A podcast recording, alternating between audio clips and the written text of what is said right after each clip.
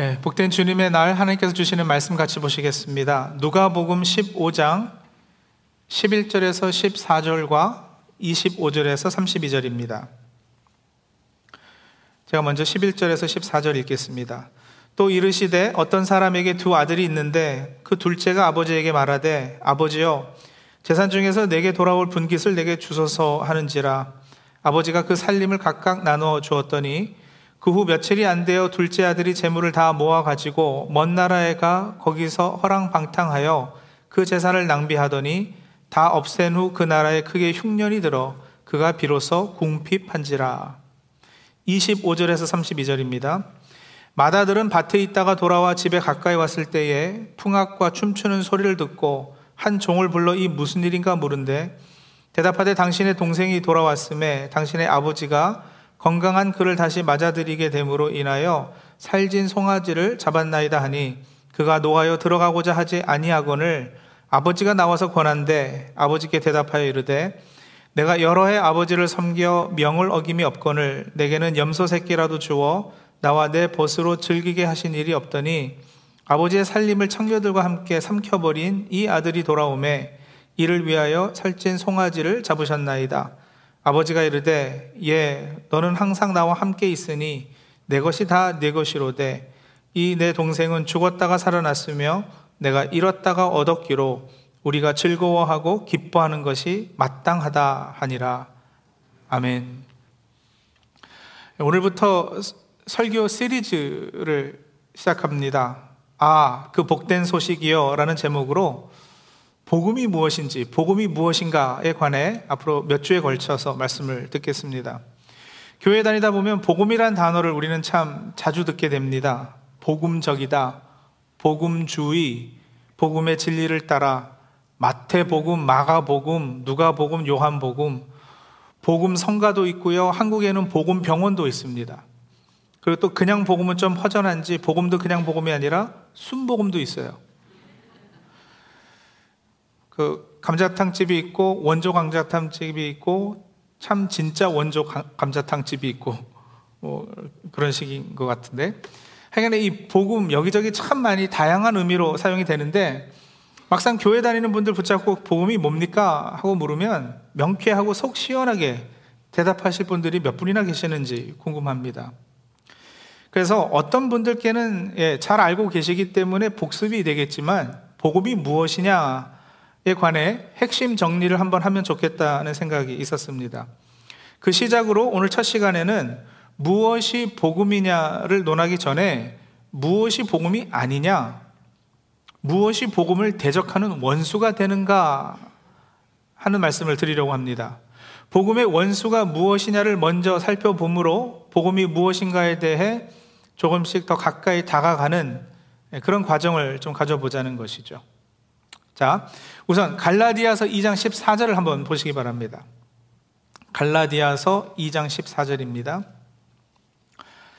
그러므로 나는 그들이 복음의 진리를 따라 바르게 행하지 아니함을 보고 모든 자 앞에서 개바에게 이르되 내가 유대인으로서 이방인을 따르고 유대인답게 살지 아니하면서 어찌하여 억지로 이방인을 유대인답게 살게 하려느냐 하였노라. 예, 지금 바울 선생님이 개바를 책망하고 꾸짖는 장면입니다. 개바는 누구죠? 베드로, 베드로예요. 예수님의 수지자였던 베드로. 감히 지금 바울이 베드로를 꾸짖는데 그 내용이 뭐냐면 베드로가 이방인들하고 같이 음식을 먹고 있다가 유대인들이 오니까 두려워서 떠나 물러갔다. 위선을 행했다라는 거예요. 근데 그 꾸짖음의 내용이 어, 이런 표현이 나오잖아요. 세 번역으로 보면요. 14절에 이렇게 되어 있거든요. 나는 그들이 복음의 진리를 따라 똑바로 걷지 않는 것을 보고 예. 복음의 진리를 따라 똑바로 걷지 않는 것을 보고 그 영어 성경 보시면 in line with the truth of the gospel 그랬거든요. in line. 그러니까 이 복음의 진리의 길, 그 라인에서 벗어났다. 이렇게 얘기를 하는 거예요. 여러분 베드로가 복음을 알았을까요? 몰랐을까요? 베드로가 복음을 믿었을까요? 안 믿었을까요? 베드로 복음을 당연히 알고 믿었을 거예요.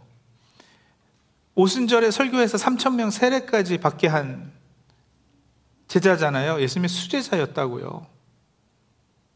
근데 여러분, 영적으로 잠시 방심하면 복음의 진리에서 벗어나게 돼요. 누가요? 베드로가 그랬다고요. 베드로도 잠깐 방심하면 복음의 진리에서 벗어날 수 있어요. 이, 이, 이 길에서 다른 곳으로 이렇게 벗어나 치우칠 수 있다고요. 베드로도 그럴 수 있으면 여러분 또 누구도 그럴 수 있을까요? 나도 그럴 수 있죠.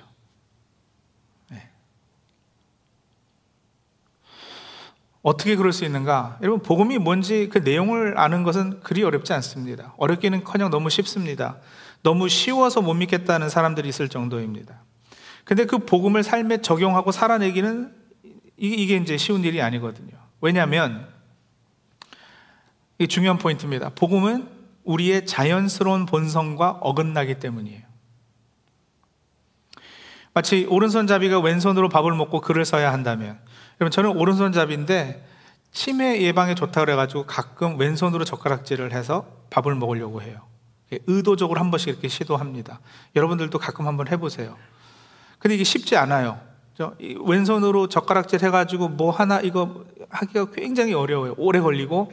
근데 제가 의도적으로 그렇게 하고 있다가 다른 사람이랑 대화하느라고 잠시 이걸 잊어버리면 젓가락은 어느새 어디에 와 있어요? 제 오른손에 와 있어요. 익숙하고 편한 거. 내 타고난 선천적, 선천적인 것. 이것으로 돌아와 있는 거죠. 여러분, 우리의 자연스러운 본성이 복음과 어긋난다는 얘기는 뭐냐면, 우리의 타고난 본성은요, 이미 죄와 허물로 죽어 있는 본성이에요. 날 때부터 죄인이잖아요, 우리가. 이 본성은 하나님에 대해서 무지하고 하나님의 뜻과 의도대로 살고 행하는 것에 대해서 매우 힘들어하고 부자연스러워 합니다. 그래서 복음받고 구원받은 사람들도 잠시 방심하면 자꾸 이 편한 자기 본성 따라가게 되는 거죠. 본성 따라서 우리가 이 두 양극단 중 하나로 치우치게 돼 있어요. 복음의 진리를 따라 똑바로 걷지 못하면 이쪽 아니면 저쪽으로 치우치게 돼 있는데 이쪽 저쪽 이 둘이 복음의 원수들이에요. 그 복음의 원수는 둘이 있어요. 하나는 율법주의라 우리가 그렇게 부르고요. 또 하나는 반율법주의라 이렇게 부릅니다. 초대교회 교부셨던 교부는 그 교회 어른이셨다는 얘기예요. 어, 한 150년경에 사셨던 털툴리언이라는 분이 계시는데 이분이 예수님께서 두 강도 사이에 달리셨던 것처럼 복음은 두 강도 사이에 달려 있다. 하나는 율법주의고 하나는 반율법주의고. 근데 이게 왜 강도냐면 이 두 가지가 다 우리의 삶에서 복음의 기쁨과 능력과 은혜를 빼앗아 가기 때문에 강도라 그랬어요. 율법주의, 반율법주의는 우리 죄된 본성하고 참 잘 어울려요. 아주 친해요. 그냥 직관적으로 그래요. 그래서 여러분, 우리가 계속해서 복음을 듣고 복음을 동기 삼으려고 노력하지 않으면 복음은 여러분 처음 구원받을 때, 처음 교회 나올 때 한 번 듣고 접어두고 끝낼 수 있는 것이 아니에요. 신앙생활 하면서 계속해서 반복해서 쭉 들어야 되는 것이 복음이에요. 바울이 로마 교회에 편지를 쓰잖아요. 로마서를 썼어요. 이미 교인들인데요. 예수 믿는 사람들인데 로마 교회에 복음을 전한다고요. 로마서를 써서. 왜요? 계속 들어야 하기 때문에. 복음은 계속 들려야지 돼요. 자, 그러면 율법주의는 뭐고 반율법주의가 뭐길래 복음의 원수가 되느냐? 율법주의는 여러분 내가 잘하면 상 받고 못하면 벌 받고 내 행위에 따라서 결과가 나누어지잖아요. 그게 율법주의예요. 내가 무엇을 하고 못하고가 근거가 돼서 어떤 결과를 낳는 거. 이걸 율법주의라고 합니다. 나는 하나님의 법을 잘 지켰다. 그러므로 하나님은 나를 사랑하시고 인정해 주실 것이다. 나는 하나님의 명령을 어겼다. 그러므로 하나님은 나를 인정하지 않으시고 나에게 벌, 벌 주실 것이다. 여러분, 이 근거요 뿌리가 나 자신인 거죠. 그렇죠? 내가 근거요 뿌리면 하나님은 뭐냐면 내가 무엇을 하고 안 하고에 하나님은 반응하는 존재로 전락되는 거예요. 이게 율법주의예요. 사실은 그 반대여야 되거든요. 복음은 하나님께서 모든 것의 근원, 근거가 되시고 하나님께서 나에게 베푸신 은혜에 내가 반응하는 믿음으로 반응하고 감사로 반응하는 이게 복음인데 율법주의는 그거를 반대로 하는 거예요. 내가 주도권을 쥐고 내가 무엇을 하는 거에 따라 하나님 이렇게 반응하시고 내가 저렇게 하면 하나님은 또 저렇게 반응하시고 그러면 이게 결국 내 자신이 내 내가 내 삶을 컨트롤하려고 하는 내가 주인 노릇 하려고 하는 것이 율법주의의 뿌리예요. 반율법주의는 뭐냐? 이거 율법 폐기론주의라고 부르기도 하는데요. 하나님께서 나는 이미 인정해 주셨기 때문에 또 예수님께서 우리를 대신해서 모든 율법과 계명을 완벽히 지키셨기 때문에 우리는 더 이상 이런 도덕법에 매여 있 을 필요가 없다라고 말하는 것이 반율법주의예요. 십계명 필요 없다라는 거예요. 왜요? 예수님께서 다 완벽히 성취하셨으니까. 예수님을 주로 고백하는 우리는 죽으면 천국 가요, 지옥 가요? 천국 가요. 그 이미 나는 천국 티켓을 따놨으니 이제 뭐 아무렇게나 살아도 되겠네. 뭐 막 살아도 되지 뭐 이런 태도를 가지는 것이 반율법주의 성향에서 나오는 거예요. 죄 짓고 나서도요, 아, 이미 뭐 십자가에서 내 미래의 죄까지 다 용서하셨다는데 조금 죄송하기는 해도 그냥 죄송하다 그러고 넘어가지 뭐 하면서 죄를 우습게 여기는 경향을 가지는 것도 반율법주의로 치우칠 때 생기는 모습이고요. 아예, 아유, 교회는 뭐하러 다녀? 하나님 없이 살 거야. 신앙의 테두리 안에 머물지 않고 독립해서 살아보겠다고 하는 것도 반율법주의의 한 모습이죠. 그러니 따지고 보면 반율법주의의 뿌리도 나 자신입니다. 내가 내 인생의 주인이 되고 내가 주도권을 지려 하는 거죠. 그렇게 율법주의, 반율법주의가 사실 같은 뿌리에서 나옵니다. 자신이 주인 되고 자신이 하나님 자리에 대신 앉아서 하나님을 하나님으로 인정하고 모시지 않는 것. 반율법주의는 대놓고 그렇게 하는 거고요. 율법주의는 하나님을 잘 섬기는 것으로 보이지만 교묘히 자신이 주체요, 자신이 근거 되기 때문에 마찬가지고요. 그래 율법주의, 반율법주의 성향으로 치우치면 여러분 하나님을 하나님으로 인정하고 제대로 모시지 않기 때문에 하나님과의 관계가 올바를 수 없어요. 하나님과의 관계가 깨어지죠. 하나님과의 관계가 깨어진 것을 성경에서 뭐라 그래요? 그걸 죄라고 그러는 거예요. 그래서 율법주의, 반율법주의가 복음의 원수입니다. 여러분, 율법주의, 반율법주의, 뭐 이렇게 뭐 어려운 것 같지만 그런 성향을 지니고 신앙생활하는 거하고 복음의 진리를 따라 행하는 신앙의 모습은 달라요. 무엇을 함에 있어 동기가 다르고 그렇기 때문에 나타나는 모습도 달라요. 열, 맺는 열매도 달라요. 복음이 동기되어서 진리를 따르게 될 때 경우들 뭐 한두 가지 살펴볼까요? 예를 들어서 우리가 크리스천으로 사업할 때 정직하게 해야 되잖아요. 그 부분에 있어서도요. 생각해 보세요. 제가 저는 학부를 비즈니스 쪽 공부를 했어요. accounting 공부하고 그랬거든요. 그래서 제가 들어야 했던 과목 중에 뭐가 있었느냐면 기업 윤리라는 과목이 있었어요. business ethics. 거기 들어가서 깜짝 놀란 거예요. 왜 놀랐느냐? 제가 교회에서 배우는 얘기하고 똑같은 얘기를 해요. 정직해라. 아니, 교회에서도 정직해라 배웠는데 business ethics class 들어가니까 결국은 그 얘기예요. 정직해라. 왜, 왜 그러나 보니까 여러분 비즈니스에는 많은 이윤을 남기는 것이 목적으로 목표로 하는데 왜 정직하라 그러느냐면 이게 롱텀으로 길게 오래 장사하면서 이윤을 계속해서 남기려면 정직한 것이 더 낫더라는 거예요. 사람 사기 쳐가지고 거짓말 해가지고 잠깐 뭐 큰 돈은 벌 수 있어도 그거는 그렇게 하면 장사가 나중에는 더 잘 안 되기 때문에 결국은 정직한 것이 이윤 남는 것에 더 유용하더라. 그래서 상, 장사 잘 되는 거, 벌, 장사 안 되는 거. 그런데 교회에서도 똑같이 얘기한다고요. 정직해라. 왜요? 정직하게 기업 운영하면 하나님께서 복 주실 거다. 장사 잘 될 거다. 정직하지 않으면 하나님께서 벌하셔서 너 사업 망할 거야. 그래서 상과 벌, 이게 동기되는 것이 율법주의란 말이에요. 반율법주의는 뭐라고 하겠어요? 아유, 그 사업 운영하면서 거짓말 좀 해도 되지, 뭐 손님 좀 속여도 돼. 수단과 방법을 가리지 말고 돈만 벌면 돼. 그러니까 아예 법의 테두리를 신경도 안 쓰는 거고요. 그러면 복음의 진리를 따라 걷는 것은 어떻게 다르느냐? 사업을 왜 정직하게 운영해야 되느냐? 여러분, 하나님께서 정직하신 분이기 때문에요. 하나님과 사귀다 보면 그분 성품 닮아가기 때문에 점점 정직해지는 것도 있고, 하나님과 사귀다 보면 그분 성품 닮고픈 마음이 불같이 일어나기 때문에 정직하기를 힘쓰게 되는 거예요.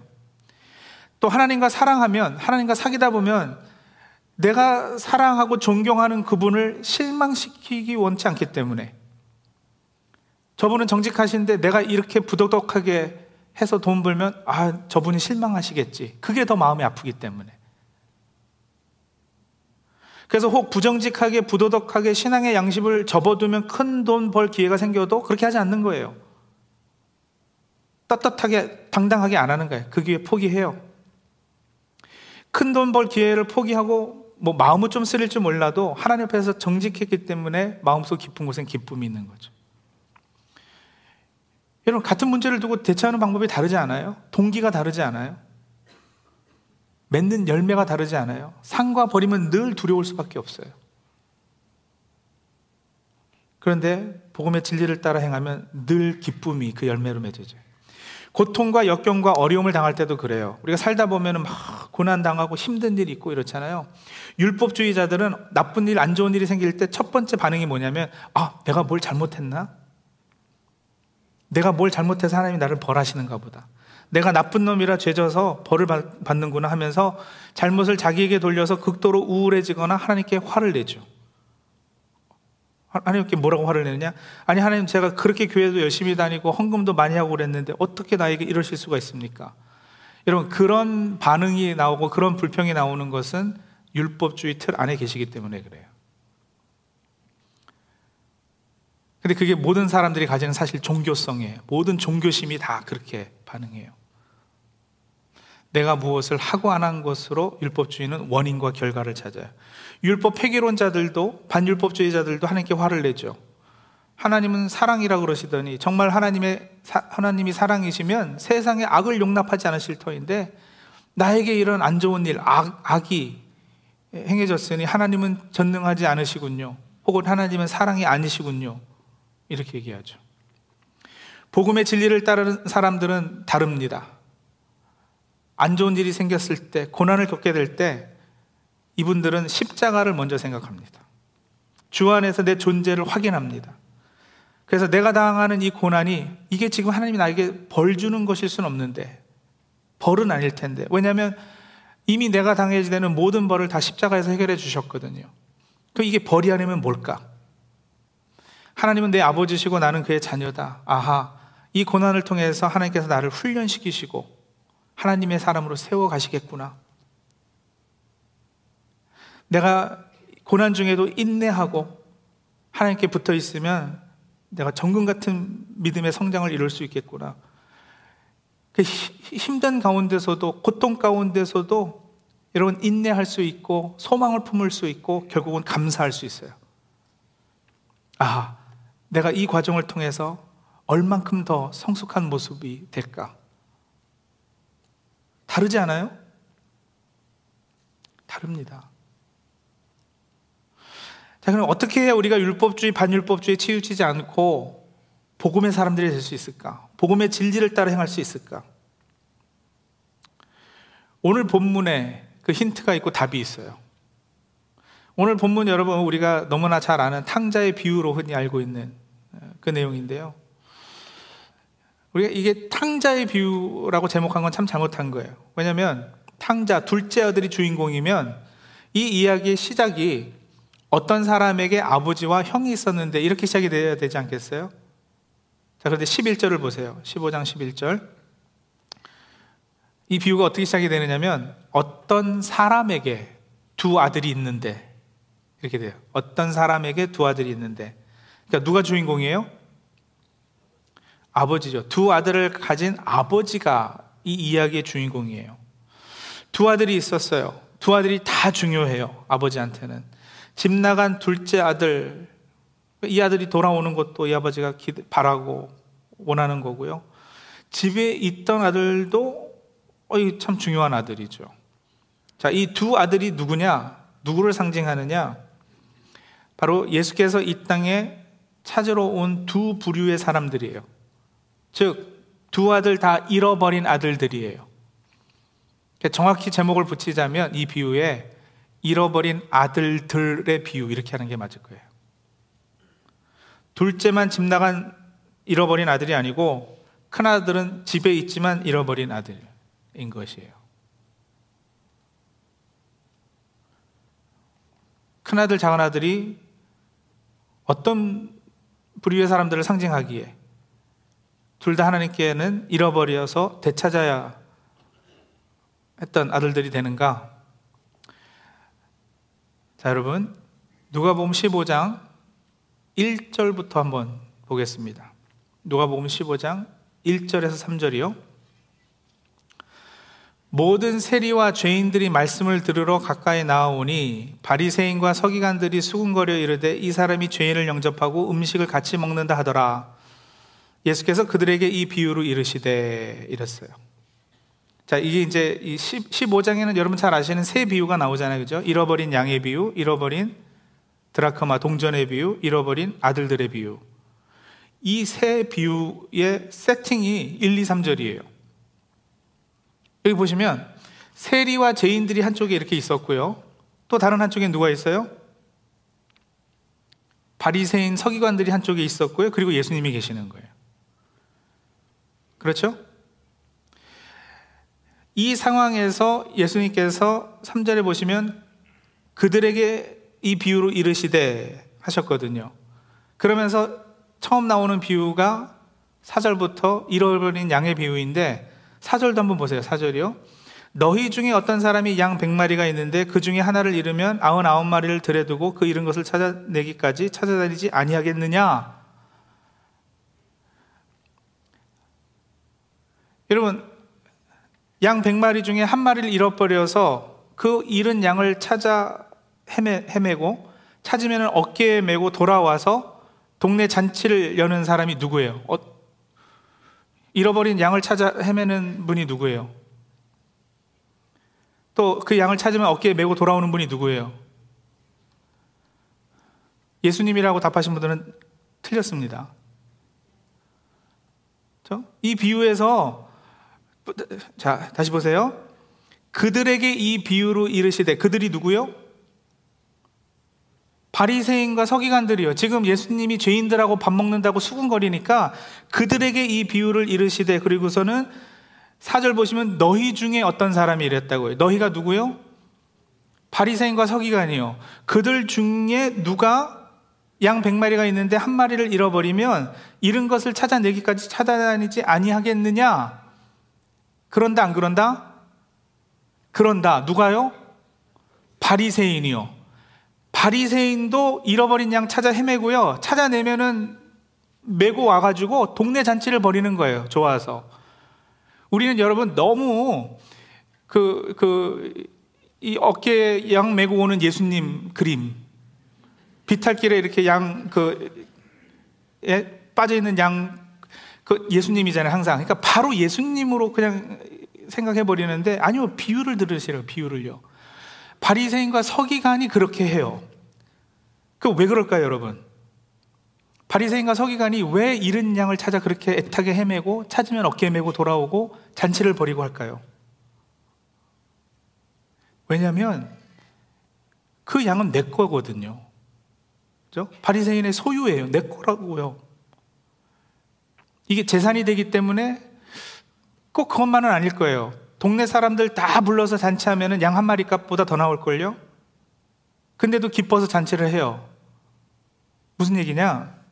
여러분, 저희 집에 강아지 한 마리를 키우는데 이름이 인디예요. 강아지 이름도 있어요. 강아지가 저는 침대에서 쫓겨나는데 강아지는 침대에서 아내랑 자요. 강아지 정확히 기억은 안 나는데 한 500불 주고 사왔나? 근데 만약에 얘가 수술해야지 돼가지고 2,000불, 3,000불 든다 그러면 제가 수술 시킬까요? 안 시킬까요? 왜요? 인디잖아요. 제 새끼잖아요. 저희 집 가족이잖아요. 무슨 얘기인지 아시겠죠? 여러분, 이 문화권에 있어서는 양은 다 이름을 붙여줬다니까요. 그 양은 목자의 음성을 듣고, 그죠? 목자는 이름을, 양의 이름을 하나하나 다 알고, 내 새끼인 거예요. 승환아, 철수야, 영이야, 내 새끼인 거예요. 그러니까 바리새인도 그 양 찾아가는 거예요. 그 이 비유가 그러, 그, 그래서요. 그래서 예수님이 지금 이 세리들 죄인들이 내 새끼다, 내 소유다. 얘네들 잃어버려서 내가 찾으러 왔는데 바리새인들 니네들이 왜 옆에서 수군거리느냐? 니들도 잃어버린 거 니네 거 찾으러 다니지 않겠느냐? 그 말씀하시는 거거든요. 내가 잃어버린 양을 찾으러 왔다. 잃어버린 동전은 좀 건너뛰고요, 여러분. 오늘 읽은 세 번째 비유가 잃어버린 아들들의 비유잖아요. 작은 아들은 아버지가 살아있는데 자기 분깃을 달라 그래서 아버지를 죽은 사람 취급해요. 살아 계시는데 유산을 물려달라고 그러니까 아버지는 나에게 있어서 죽음 없는 분입니다. 그러니까 얼마나 막대 먹은 놈이겠어요. 근데 그 재산 다 허랑방탕하게 다 낭비하고요. 궁핍해져서 돼지 음식 먹다가 아버지 집을 기억해내고 아버지께로 돌아옵니다. 여러분 지금 한쪽에는 세리 죄인이 있고 한쪽에는 바리새인 서기관이 있어요. 아버지는 나에게 죽은 사람입니다. 나 그냥 편하게 한번 살아볼래요. 집 떠나서 내 맘대로 한번 살아볼게요. 이게 누구를 상징할까요? 예, 세리와 죄인들이요. 창녀들이요. 아버지가 이런 아들이 다시 돌아왔다고 잔치를 베풀어 주니까 큰 아들은 밭에서 일하다가 집에 풍악과 춤추는 소리를 듣고 종에게 물어봐요. 그러니까 종이요, 당신 동신, 동생이 돌아와서 아버지가 살찐 송아지를 잡아서 환영하고 있습니다. 그러자 큰아들의 반응이 어땠어요? 28절이요. 그가 노하여 들어가고자 아니하거늘 29절 내가 여러 해 아버지를 섬겨 명을 어김이 없거늘 내게는 염소 새끼라도 주어 나와 내 벗으로 즐기게 하신 일이 없더니 여러분 이 큰아들은 누굴 상징할까요? 바리새인과 서기관들이죠. 2절 기억하시잖아요. 바리새인과 서기관이 수군거려 이르되 이 사람이 죄인을 영접하고 음식을 같이 먹는다 하더라. 큰아들이 노하여 들어가고자 하지 아니하거늘. 큰아들은요, 명을 어김이 없었어요. 집 안에서 아버지 명을 잘 따랐어요. 근데 여러분, 이 아, 아들에게 기쁨이 있었어요? 아니죠. 염소 새끼라도 주어 나와 내 벗으로 즐기게 하신 일이 없더니 즐기지 못하고 살았어요. 31절에 보시면 아버지가 내 것이 다 네 것이로되 다 네 거다. 근데 그 풍요로움, 풍성함을 맛보지 못하고 사는 거예요. 염소 새끼 한 마리에 목숨 걸고 그것 때문에 불평하는. 사실은 다 아버지 것이 자기 것인데. 명을 어김이 없었던 궁극적인 이유는 뭘까요? 상 때문이죠. 유산. 결국은 그게 탐난 거예요. 여러분, 작은 아들이 돌아오니까 큰 아들이 화를 냈어요. 왜 화가 났느냐? 당신 문화에서 아들이 둘이면 큰 아들은 아버지 유산의 3분의 1을 가지고요. 둘째 아들은 3분의 1을 받아요. 큰 아들이 더 가져요. 두 배를 받아요. 근데 이 작은 아들은 3분의 1을 가지고 나가서 다 허비해버리고 다시 돌아왔잖아요. 그 다시 아들로 인정이 되면 큰아들이 가졌던 3분의 1을 또 다시 나눠서 3분의 2, 3분의 1 해줘야 되는 거예요. 자기 몫이 줄어드는 거죠. 짜증나는 거죠.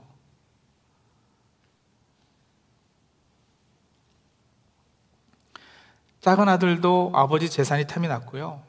큰 아들도 아버지 재산이 탐이 났어요. 하나는 아버지 돌아가시기 전에 가져가고 다른 하나는 그래도 좀 예의가 있어서 아버지 돌아가신 후에 차지하려고 그러는 거예요. 명을 어김이 없건을 하고 자기 의를 내세웠지만 여러분 사실은 그보다 더 중요한 게 있지 않았을까요? 그건 아버지 마음을 헤아리는 거죠. 큰아들로 상징되는 바리새인 서기관들은 율법 정신과 그 의도는 잊어버렸어요. 율법은 선하고 좋은 겁니다. 율법이 나쁜 건 아니에요. 근데 하나님께서 우리에게 율법 주신 그 정신, 의도를 잊어버리고 문자적으로 율법을 지키려고 하다 보니 율법주의자가 되는 거예요. 명을 어김이 없었는데 아버지 마음은 헤아리지 못했어요. 아버지 마음은 작은 아들에게 가 있었거든요. 그러면 집에서 명, 명 지키느라고 어? 또 염소새끼 한 마리 주나 안 주나 그거에 신경 쓸 게 아니라 여러분 작은 동생 찾으러 자기가 뛰쳐나갔어야죠. 그렇게 아버지의 마음을 헤아려 줬어야죠.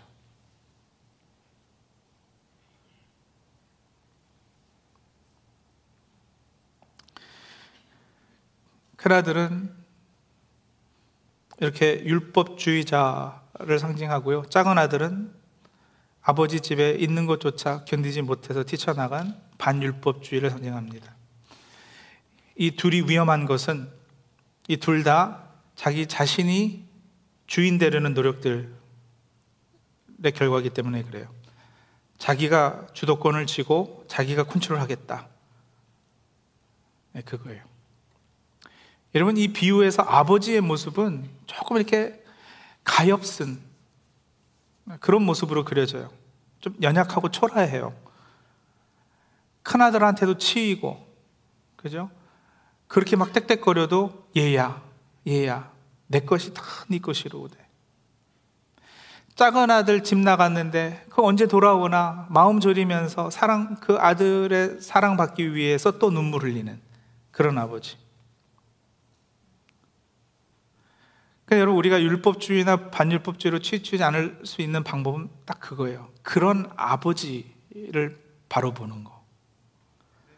그 아버지의 마음을 알고 우리가 동감하게 될 때. 가엾으시잖아요. 불쌍하시잖아요. 아무것도 아닌 우리를 위해 그렇게 애타하시고 인내하고 참고 타이르시고 아버지가 얼마나 우리를 위하고 사랑한지를 깨닫게 되면 그 사랑이 우리의 마음이 녹아난다면 그분께서 독생자를 나를 위해 이 땅에 보내시고 나를 위해 십자가에 달려 죽게끔 우리를 향한 사랑을 그 십자가에서 확증해 주셨다라는 것을 안다면 그 사랑에 우리는 반응하게 될 것이고요. 뭐로요? 감사로, 믿음으로.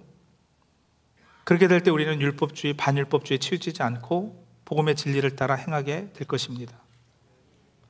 하나님의 마음 알기, 하나님과 사랑하기. 한 번 그 느낌 받고 끝나는 것이 아니라 날마다 늘 계속해서 반복해서 쭉 주님과 사귐 가운데 거하고 그 사랑이 늘 remind 되고 십자가에서 확증해 주신 그 사랑 안에 거할 수 있다면 우리는 복음으로 동기부여 받는 사람들이 다 될 것입니다. 그런 은혜가 그런 복이 자, 우리 성도님들께 함께 하시길 간절히 축원합니다. 기도하겠습니다.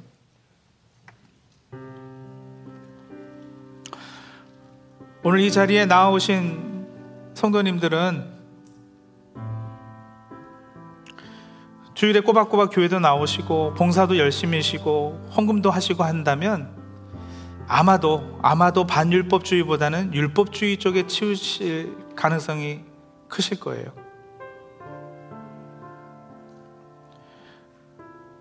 어? 목사님 그 어떻게 확인하죠? 내가 율법주의 쪽에 치우쳐 있는지 어떻게 확인하죠? 성도님 어떤 어려운 일 당할 때 고통 고난이 닥쳐왔을 때 내 입에서 내가 뭘 잘못했길래 내가 뭐 잘못해서 하나님이 날 벌하시나? 하면 예, 예 확실한 신호입니다. 내가 명을 어김이 없거늘 나에게는 염소 새끼 한 마리도 하는 불평이 터져 나온다면 확실한 신호입니다. 열심히 봉사하는데 교회에서 알아주지도 않고 고맙다고 인사도 안 하고 그래서 섭섭함에 시험 들어 계시다면 예 율법주의 틀 안에 계시다는 확실한 신호입니다.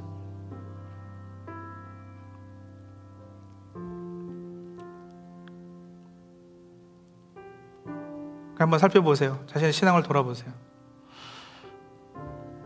또 교회도 안 나오고 정말 뜨문뜨문 가끔 뭐 마음 내키면 나오고 봉사 이런 거 없고요. 세상에서 크리스천으로 바르게 살지 않으면서도 신앙 양심이 꺼리지 않는 분들은 예, 반율법주의 성향에 치우쳐 계신 분이겠죠.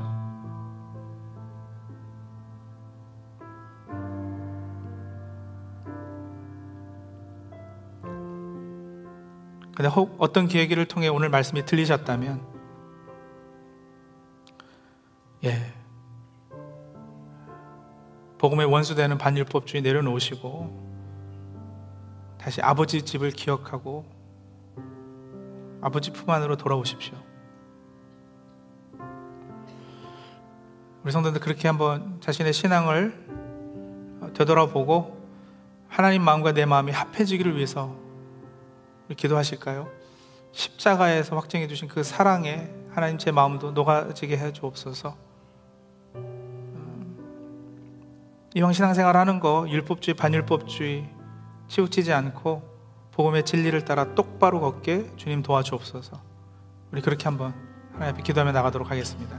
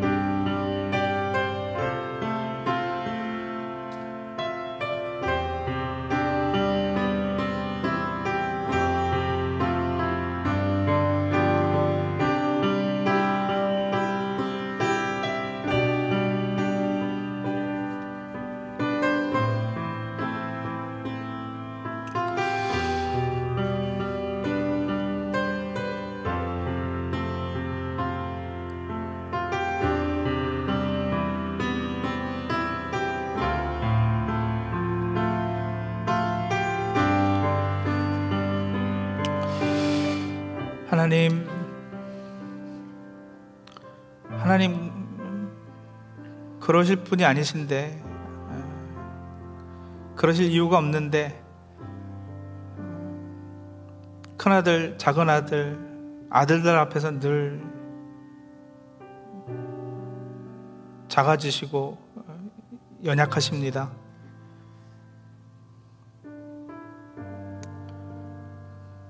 큰아들이 그렇게 늘 불평하고 대들어도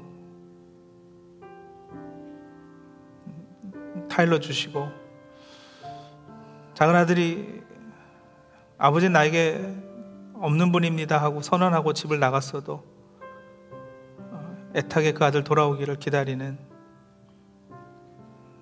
하나님이 그러실 분이 아니신데 때로는 너무 연약하고 초라하고 가여우십니다. 하나님,